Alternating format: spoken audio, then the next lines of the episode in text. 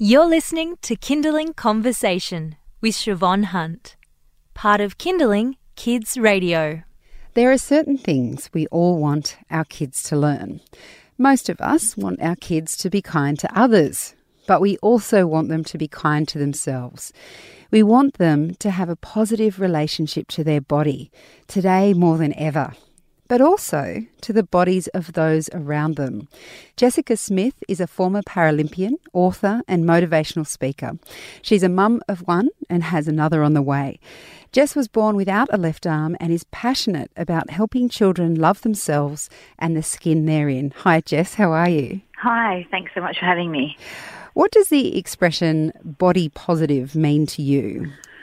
To me, I mean, it's quite a complex issue if you really want to delve into it, especially from an adult's perspective. But I think when we're talking about children, body positive is just allowing children to experiment and be themselves in their own skin I suppose, be free in the activities that, that they're doing um, and also what they see other children doing and how they perceive other kids and how they, I suppose, um, understand diversity and difference, you know, because at the end of the day, none of us look the same as anybody else, but somewhere along the way, and I think it does start with young children, there's this mixed messaging that is you know, subliminal or is there somehow where we somehow start to judge people because they look different. But I suppose body positivity and, and how we can um, instill that in young children is by just allowing our kids to, to be happy and to be confident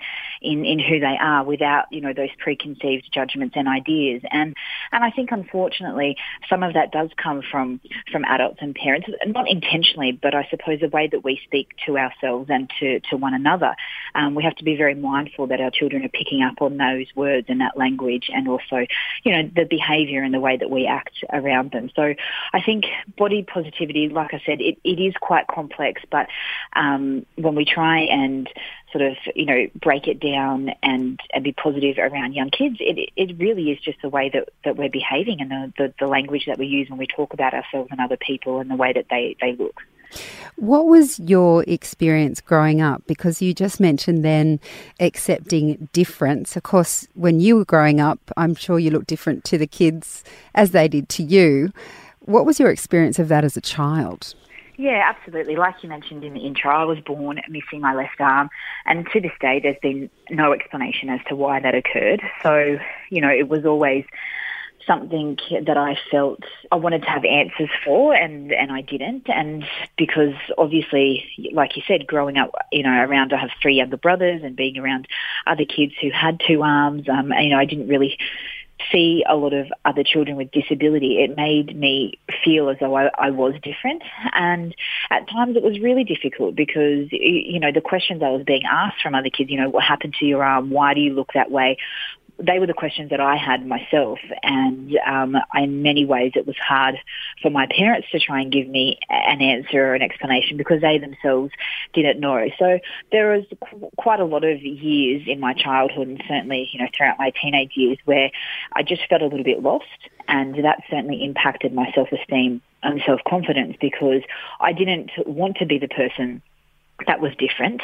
Um, but I wasn't able to change it. So it was trying to, to figure out my place in, in the world, in my community, and even within my family, and try and understand, you know, that difference wasn't necessarily a bad thing or a negative thing. And, you know, in actual fact, what I've been able to achieve in my, my life has been because of the fact that I was different. Certainly as a young child, you know, it's hard to, to comprehend all of that. Um, and so I I certainly did suffer from negative body image issues um, a lot growing up in terms of, you know, not really having a lot of self-respect because if I didn't look like the people that I was seeing, you know, in the play playground or on television or in magazines, then somehow that felt as though you know I wasn't being represented for for the way that I looked, and therefore I felt as though I was lesser or not good enough. And um, you know, I, I did go on to to compete for Australia in swimming, and sport was a, a huge sanctuary for me. But um, you know, I also struggled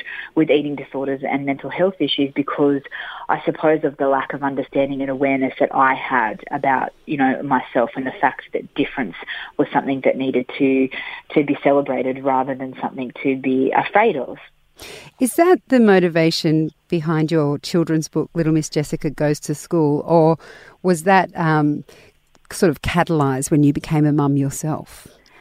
Probably a contribution of both. So after I retired from international swimming, I decided that I wanted to really be a positive voice um, for other young women who were struggling and men who were struggling with body image issues, um, and certainly diversity within you know the realms of disability and so I was out speaking a lot at schools and different events and after a few years of doing that I realized that it was a really important message that needed to be um, told to much younger children in a fun and very, you know, respectful and light-hearted way. And so that was, you know, I sort of thought, how could I get creative and do this, you know, rather than sort of go in and have a, a presentation to, to young kids? What could I do um, that could make you know, a lasting impression and a lasting difference. And so that's when I thought, you know, I could create a resource, um, something that is is lasting and something that you know children can can have to keep and take home and, and read um, and share with their own families. And so that's where this idea of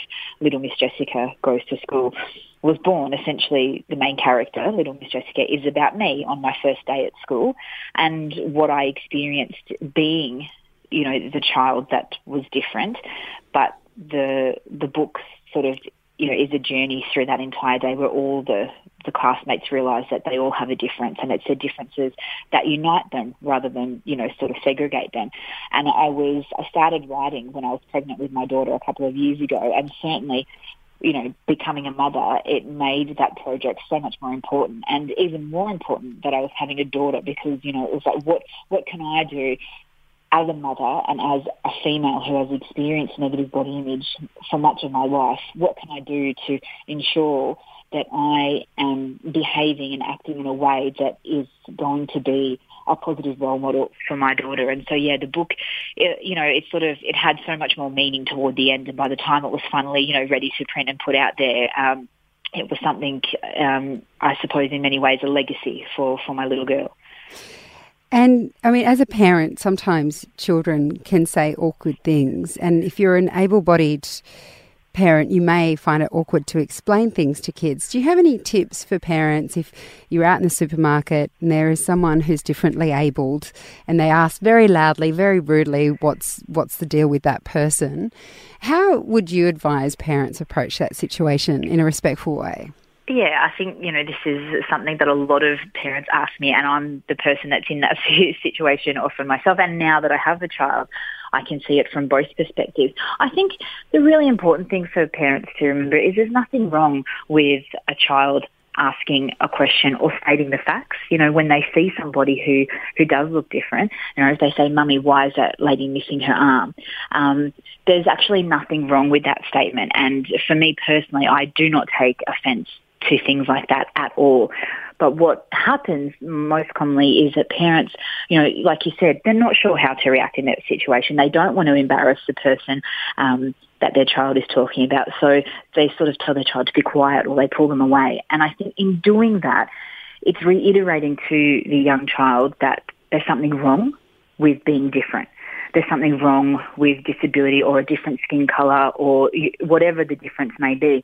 And that's what we want to try and combat. And so in, in situations like that, you know, I mean, it does depend on the circumstances, but I would encourage the parents or the adults, you know, to, to say, uh, you know, that it's okay to potentially go and speak to the person um, you know, I would much rather a mother and father and their child come up to me and say, look, you know, my, my child has never seen a lady with one arm before and they were just curious, you know, um, and I would much rather en- engage and have a conversation that way than to feel as though the family was somehow embarrassed or they had to sort of, you know, move away because they didn't want to create a scene. Because I think what happens then is is I then feel uncomfortable and I feel like oh, I wish I'd been able to say, you know, to that young child, you know, that yes, I do have one arm and that's okay, and and make the parents feel comfortable in that situation as well. I think sometimes we we underestimate the power of our own behaviour. Um, in situations like that because children are, are, essentially going to do what they see us do as adults and parents. And so as uncomfortable it might be at first, I think it's really, really important that parents sort of, you know, take on that responsibility to, to, um, show their child that there's nothing wrong with with difference in any shape, way, or form. Um, and again, not every situation is going to be, uh, you know, as as easy as that, you know. And, and some people may not want to talk about why, you know, they're different or what their disability is. But I don't think there's anything wrong with asking if it's done in a respectful way. And again, that comes down to the way us as parents and adults approach that situation. Um, and again, it's all about encouraging young kids to see that there's nothing wrong with difference because the majority of the time, once, you know, they ask me, you know, what happened to your aunt, I told them, I tell them, you know, I was born this way that's it. The illusion's gone. There's, there aren't really many more questions. Um, and I think that's what us as adults need to, to understand is that, you know, once we break down those initial barriers, which of course are uncomfortable, that, that level of, of, of being awkward fades away and disappears and, and then children and us, everyone can be a lot more comfortable around disability and diversity. We're often told, as you were just mentioning, that we as parents are our kids' best role models. What do you think your daughter has learnt or will learn from you? I really hope that she is learning about body confidence and and positive self-esteem in the sense that you know I make sure that I never ever use negative language. Sort of if I'm standing in front of the mirror, you know, I never say you know, that I'm having fat days or that I feel uncomfortable or that I look ugly or disgusting, which are words and language that I used a lot when I was I was younger and before becoming a parent.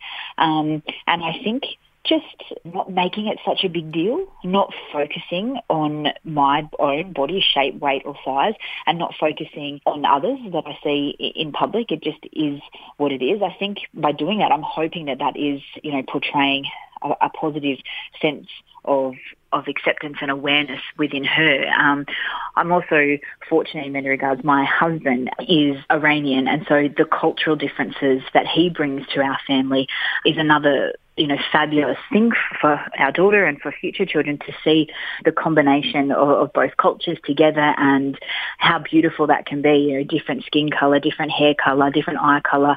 And that's just a part of life. So I think hopefully by not focusing on it too much, I'm allowing her to see that it's completely okay. Jessica, it's been a pleasure speaking with you. Thanks for talking to us today. Thank you so much for having me. It's my pleasure. That's Jessica Smith. She's a former Paralympian. She was swimming for Australia for seven years. She's also now an author and motivational speaker. You've been listening to a Kinderling Conversation podcast. We'd like to reach as many parents as possible, and you can help us by giving us a review wherever you downloaded this episode. It means that more people can find us. I'm Shevonne Hunt. See you next time.